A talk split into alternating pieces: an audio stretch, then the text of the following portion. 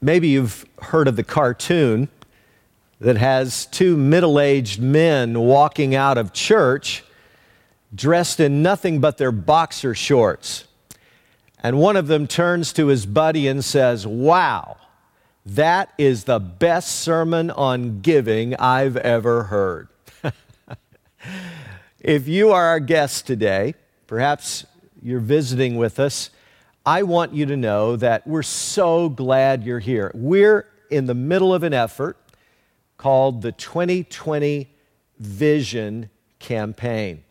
Now, I don't know how it works in your home, but in our family, sometimes we have these family talks. You know what I mean? We'll all come together in the living room and we'll just kind of talk through some really important issues that are relevant to us as a family.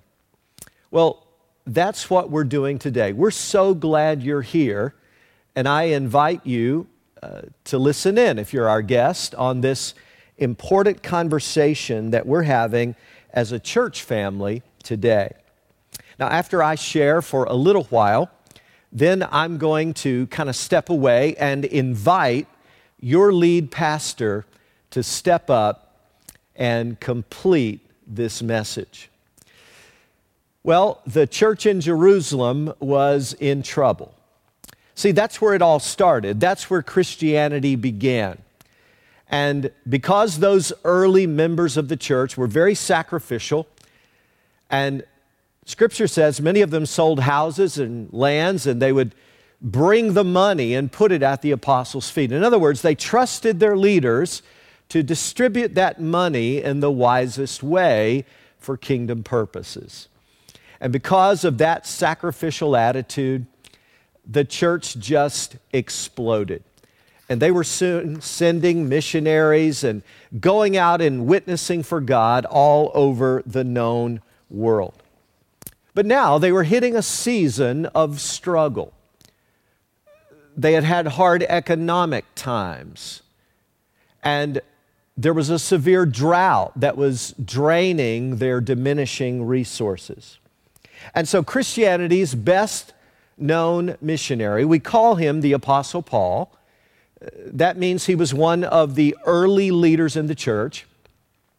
He decided to kick off a capital campaign. That's really what he did.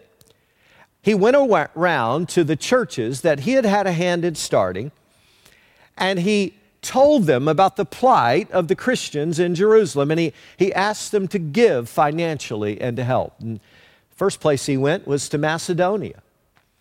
He had a lot of friends there, a lot of churches he had started. The Philippian church, for instance, had helped him over and over again and helped fund his ministry. And then there were the Bereans and the Thessalonians and so on. And even though these Macedonian Christians weren't well off, the text says that they gave even beyond what they were able to give. They had a sacrificial spirit and a generous heart. But what they gave wasn't really enough. Paul needed to raise more because the need back in Jerusalem was great. And so now, in our text today, he turns his attention to the Christians in Corinth. They weren't as spiritually mature as those in Macedonia, but they were well off. They had resources, and Paul is challenging them to step up and, and make a difference and help the, their fellow Christians in Jerusalem. And so today, as we study this text together in 2 Corinthians chapters 8 and 9, I want us to see something about the heart of the Macedonian people and get some insights here that can guide us as we're all going to make a pledge next weekend. More, more important than anything, I hope we'll learn something about the heart that God is looking for as we give, because it's all about the heart. The first thing I, I want you to notice that should mark our giving is a grateful heart. A grateful heart. In other words, a heart that's thankful and just honestly appreciative for what God has done. In 2 Corinthians 8, verse 1, we read, And now, brothers and sisters, we want you to know about the grace that God has given the Macedonian churches.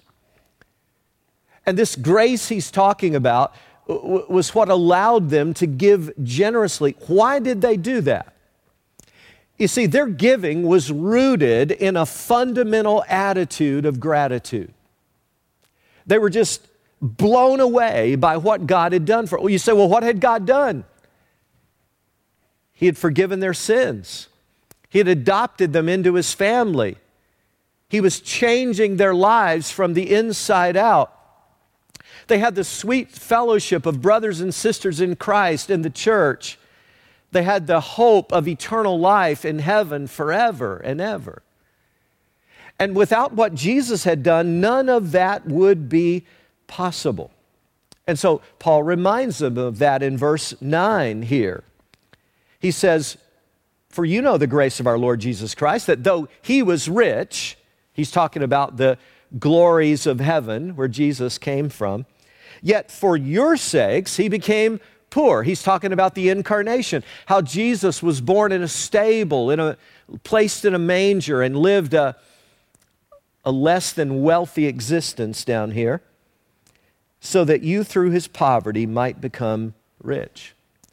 When you think about it, Jesus' story is not rags to riches, it's just the opposite. It's riches to rags. He left the glory of heaven to come here and die an atoning death for our sins. And we have so much to be thankful for. Because without what Jesus did, we would still be dead in our sins and doomed for eternity. When I was a teenager growing up in Tennessee, I'll never forget, there was an artist uh, who had a song that was my favorite song. The artist's name was Andraé Crouch. Some of you who are a bit older may remember Andraé Crouch. He, he was uh, uh, featured in Billy Graham crusades for many years. His music was, was the top selling Christian music of the era. It, it was just great stuff, wonderful lyrics, and very uplifting. And there was this one song called To God Be the Glory. And the lyrics go something like this How can I give thanks for all the things you've done for me? things so undeserved, and yet you give to prove your love for me. The voices of a million angels cannot express my gratitude.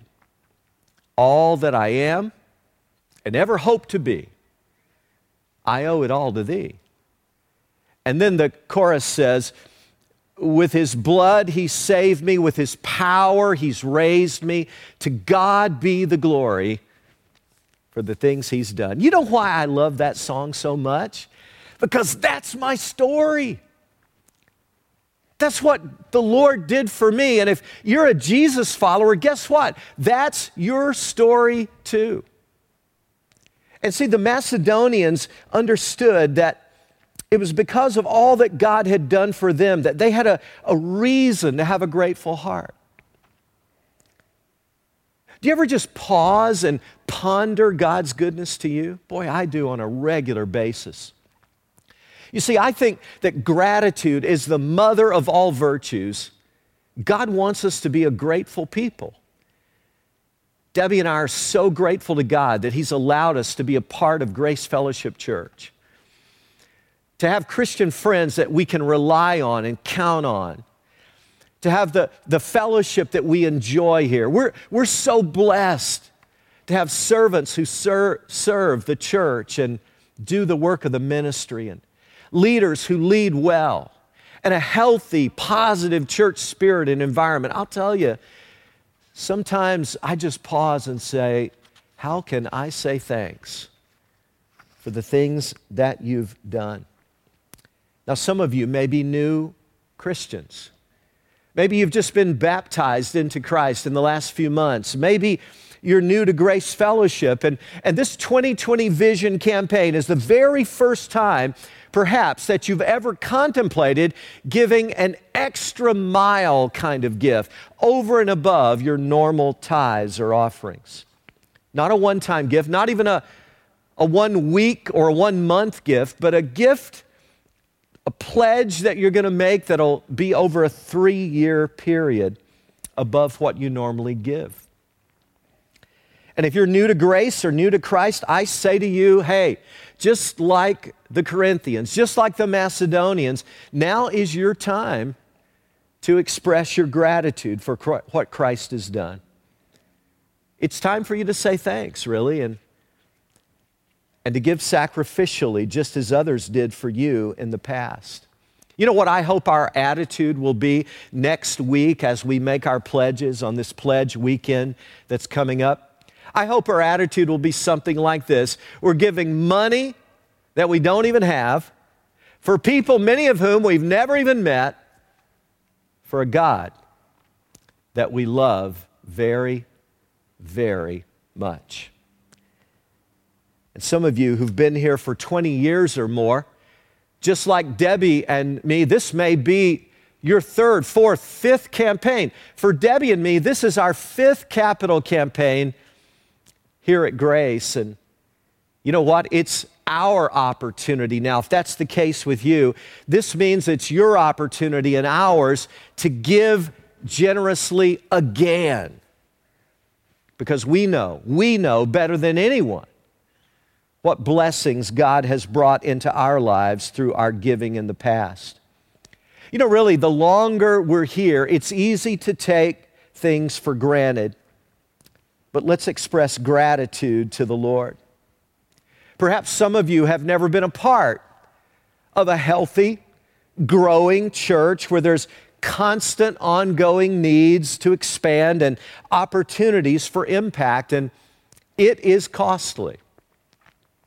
John Henry Gallup said, Ministry that costs nothing accomplishes nothing. And I think he's absolutely right back in the late 1970s, a letter came to Dear Abby. It said, Dear Abby, some people complain that all the church ever wants is money. Let me share my experience with you. On June the 2nd, 1940, a little girl was born to us. She cost us money from the moment she was born. And as she grew from babyhood to girlhood, she cost us even more. Her dresses and shoes were more expensive, and we had to have shots and doctor's visits to combat sickness and prevent diseases. She was even more expensive during her high school and college years. She needed long dresses to go to parties and dances. When she went to college, we discovered with a, a lot of other college parents that a lot of the expenses are not listed in the catalog. And after graduation, you guessed it, she fell in love and got married. She was married in a church, and that too cost a lot of money. Five months after her marriage, she suddenly sickened, and within a week, she was dead. She hasn't cost us a penny since the day we walked away from her grave as long as the church is alive, it will cost money. And the more alive the church is, the more money it'll cost.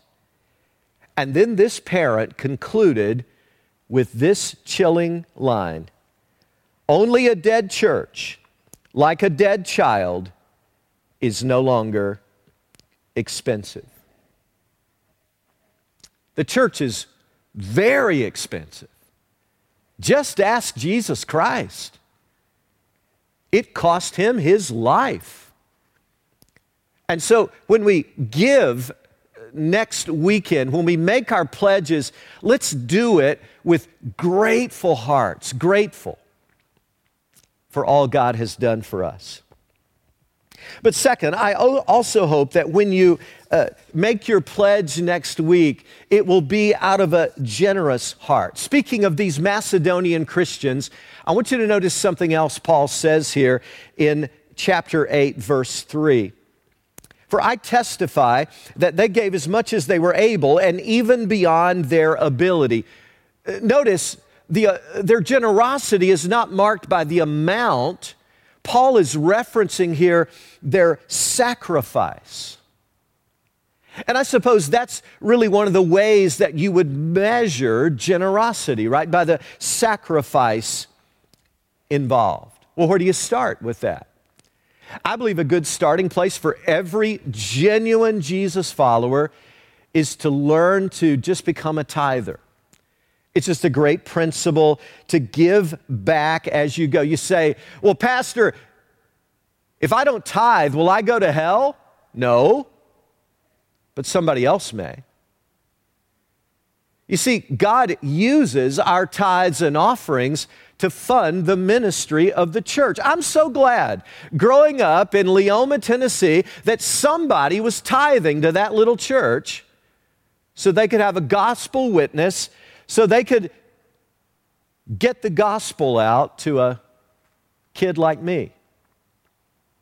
And I'm sure glad that somebody was tithing and that hundreds and hundreds were able to hear the gospel through the witness that came through grace in the last 24 years. In the Old Testament, as you know, God's people were required to give the first fruits of their crops, 10% in the form of a tithe. In the New Testament, it says we're to give as we've been prospered and blessed. So, whatever you pledge next weekend to this 2020 Vision campaign, we would ask, dear friends, that it be over and above your regular giving. The truth is, we, we can't rob Peter to pay Paul. If the mission of our church is not properly funded, then the ministry of the church is going to suffer. So if you've not been tithing or giving regularly, this would be a great opportunity, a great motivation to perhaps, perhaps become a genuine tither for the first time in your life and, and give a full 10%. What a great step of faith that is. What a great step of obedience. God deserves the first fruits. But I think another way to evaluate our generosity is just to, uh, to honestly get a handle and ask the question what is my financial situation? No one else can do that for you, only you can really evaluate that. Proverbs 27 reads Be sure you know the condition of your flocks, give careful attention to your herds. Now, we're not an agrarian culture like they were, and so our flocks and our herds would be the sum total of our financial portfolio, our situation. How has God blessed you?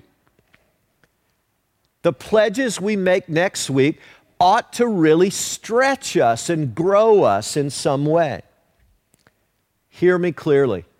Our desire is not that you would make decisions that would keep you from paying your bills. I pray that the pledge you make will allow you to meet all of your obligations, pay your bills, and still make a significant sacrifice as God extends and multiplies and stretches the dollars that you do keep. And as you determine that amount, pray and ask God for confirmation. In every campaign, all four of the previous campaigns, Debbie and I have prayed for God to give us what that number should be. And then we, we come together and we compare notes on that and just ask the question Lord, what do you want to do through me? Or what do you want to do through us as a couple or as a family? And remember that when you sow generously, you're going to reap generously. I guess what I'm really saying is please, friends, please don't just come to our services next weekend. And by the way, it's going to be one of the most exciting weekends ever in the history of grace. We're going to be connected by technology, all the campuses together. It's going to be a service like we've never had before. I think you're going to not only enjoy it, I think God is going to inspire and bless every one of us next weekend. But please, please don't just walk in and with a flippant or cavalier spirit, just throw a number down on that pledge card you're going to receive next week. Please don't do it that way. prayerfully ponder this all week long. God is interested in your heart. That's what giving is all about. And ask God to lead you for a, to a generous amount and give a sense of peace about that, a sense of confirmation. If you're single, I would encourage you to find a close, trusted friend who knows the Lord. If you, if you have a friend like that, and you don't need to share the number you're feeling led to, but just talk about kind of what God is laying on your heart and how He's growing your faith and stretching you. And if you're a married couple, I would urge you, like Debbie and I have done, to talk about this together, pray about it together, compare what you feel God is leading you to give. And if you don't agree on what that figure is, then you may need to be praying about this all week long. And, and if you still haven't come to an agreement and your numbers are, are kind of pretty far apart, as you approach next weekend, I would really encourage you to commit to the lower figure if you're a married couple. Here's why because harmony in the home is very, very important. Harmony in the marriage. And you leave it to God to, de- to deal with the Scrooge in the family, be it ever so severely, all right? Just kidding, kind of. Just leave that to God. 2 Corinthians chapter 9 verses 10 and 11 read Now he who supplies seed to the sower and bread for food will also supply and increase your store of seed and will enlarge the harvest of your righteousness. He's talking about the blessings that God brings to those people who give out of grateful and generous hearts. You'll be made rich in every way so that you can be generous on every occasion, and through us, your generosity will result in thanksgiving to God. What he's saying there is as God continues to bless you, he wants your life to become a channel, not a clog. He wants it to become a river and not a reservoir where you just hoard it for yourself. So please hear me today. As you give, God will bless your tithes and offerings. He may bless you by increasing your income. He may bless you by reducing your expenses. He may bless you by making your household appliances go further or protecting your health and keeping you healthy and vibrant. He may keep your car out of the shop, but make no mistake, God blesses us in His way, in His time. And no matter what amount you come up with, I hope that when you give next weekend, when you make your pledge, it will be out of a grateful and a generous heart. Well, it's very important to me in this 2020 campaign that you really hear from the heart of your lead pastor. So please listen up, give your attention as I kind of step away here and as your lead pastor comes now and completes this message.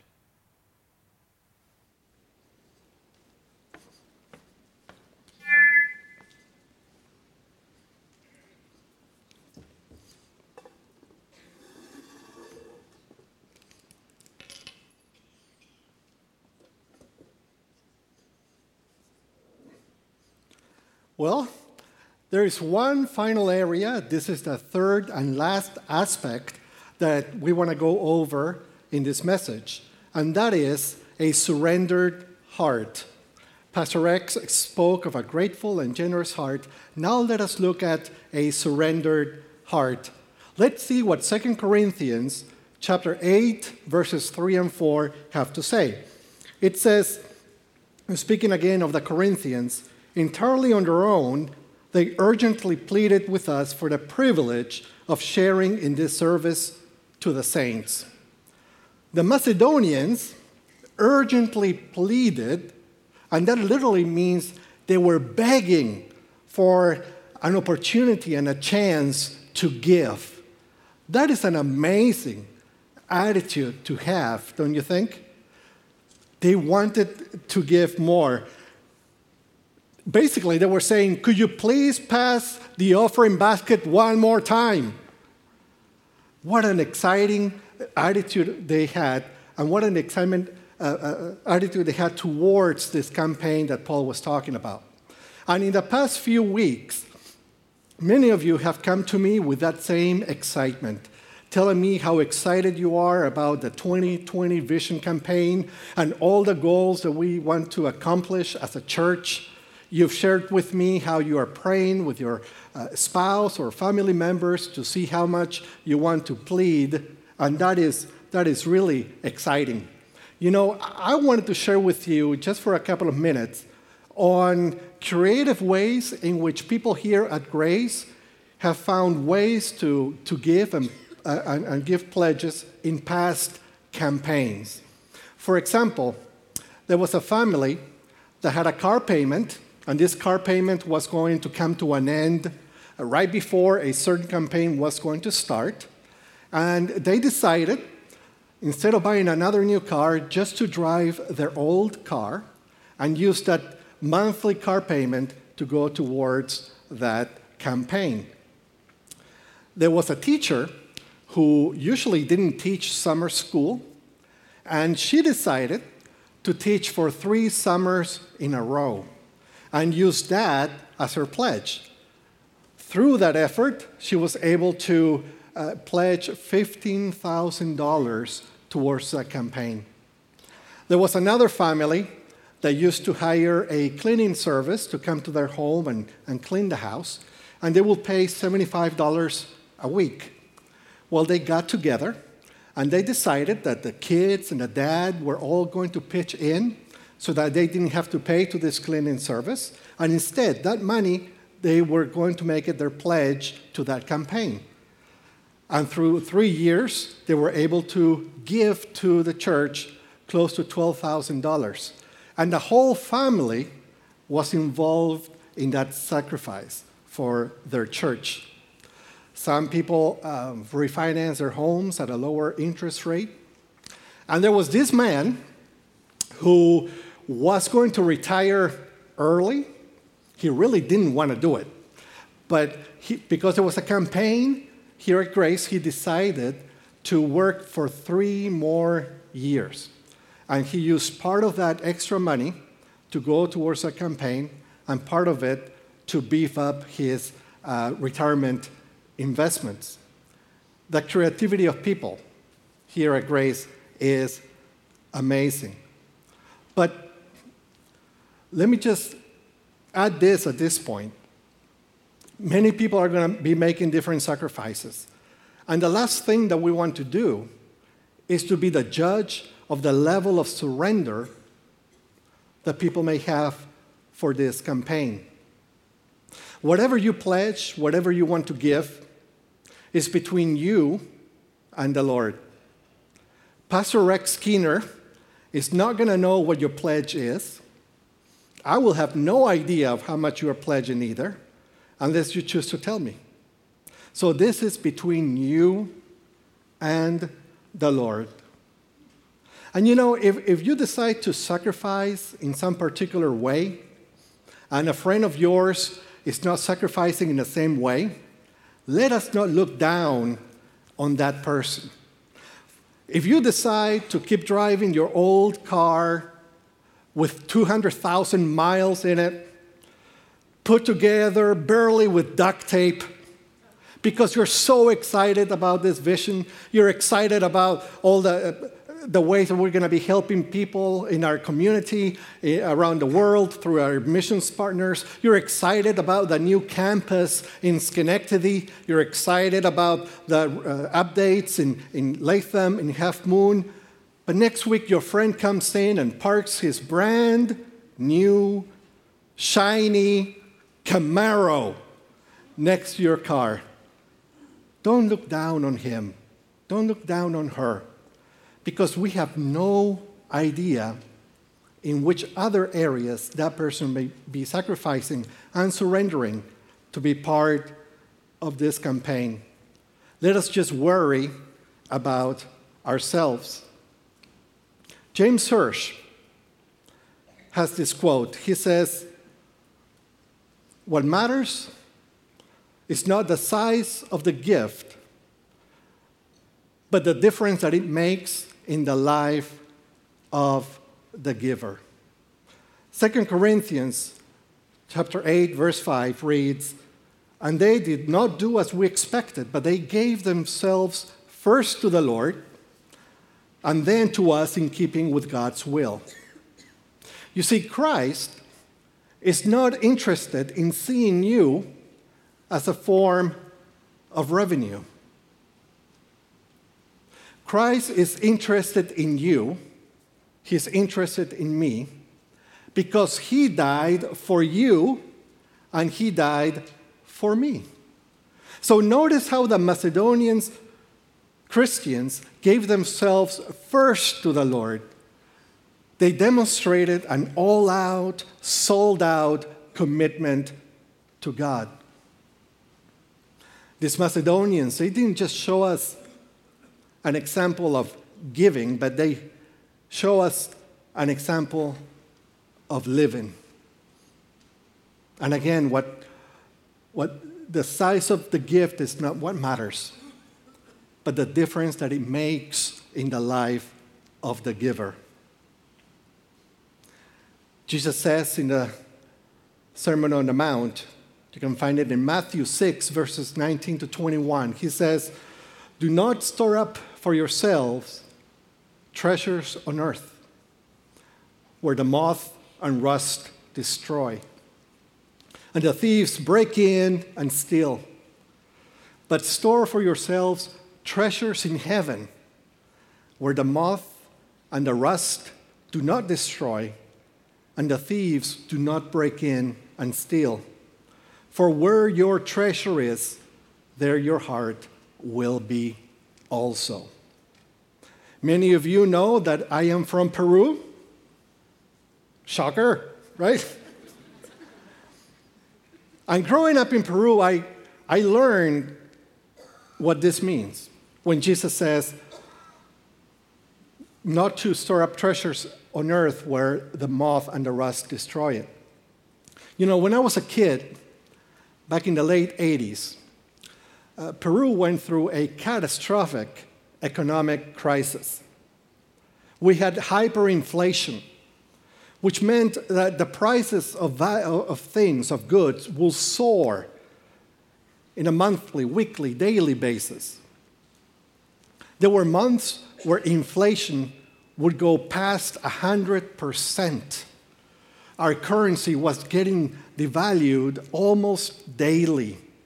I remember when gas went up overnight by 400%. Could you imagine that? You wake up tomorrow and a gallon of gas is all of a sudden $14? Or some food staples went up overnight too by 200, 300%. And I remember the Secretary of the Treasury giving a, an address to the nation. He wanted to make a case for pretty drastic measures that needed to happen. And he held a half a million bill. And he said, Five years ago, you could purchase a home with this amount of money. And today, you can barely purchase a tube of toothpaste. I remember my parents, as soon as they had some money on their hands, they will rush out and, and, and buy groceries, buy essentials for the house because they had no idea of knowing how much that money would devalue in the following month, week, or day. If they didn't spend it, it would literally feel like this money was melting away on their hands. And there was no way that they could know exactly how bad it was going to be in the future. But as Christians, we have insider information. We know that the currency of this world one day will lose its, its value, either when we die or when Jesus comes back. And when we realize how finite this world is, it makes it a lot easier to be generous and to give with a surrendered and willing heart. I have held many things in my hand, said Martin Luther King, and I have lost them all. But whatever I have placed in God's hands, that I still possess. So, what we're going to ask you to do this week is to count your blessings and pray this prayer, like Pastor Rex said God, what do you want to do through me? And that's it. I'm confident that God is going to answer that prayer. I'm confident that He will reveal to you what to do. And if you're obedient as you pray, as you pledge money, something will happen. You, were, you will pledge money that you yet don't have for people that you don't yet know for a God that you love very much. So, next week, when you or someone in your family walks down to the front with your pledge card. I pray that that number in that card will represent a sacrificial gift from a grateful, generous, and surrendered heart. How can we not give when God has given us so much? And those are the words that Paul uses as he comes to the end of his uh, capital campaign speech to the Corinthians in chapter 9, verse 15, when he says, Thanks be to God for his indescribable gift. We want to give back to God for everything that he has given us. But there is something, there is something that he wants from you more than just money. He wants your life. This goes a lot deeper than just finances. He doesn't want your dollars, He wants your desires. He doesn't want your checks, He wants your choices. He doesn't want your lip service, He wants your heart. He wants you. God wants you. And that is why we have talked about the heart this week. Because if your heart belongs to the Lord, then your schedule, your time, your priorities, your wallet, your talents, and the rest of your life will follow naturally. Let us pray. Father, tonight we are so grateful for your goodness. We're so grateful for all that you have done for us. And Father, we declare tonight as a church that we want to draw closer and closer to you. Father, help us to give everything in our lives to you. We want to completely surrender our heart to your Lordship. And Lord, as we as a church step in into this new season that you have for us, I pray that you will honor the giving and the sacrifices of our church, and that you will continue to guide us in this vision that you have for us, Lord. Use us to make more and better disciples. Continue to use us to reach to the ends of the world with the power of your gospel. In the name of Jesus, I pray. Amen. Amen.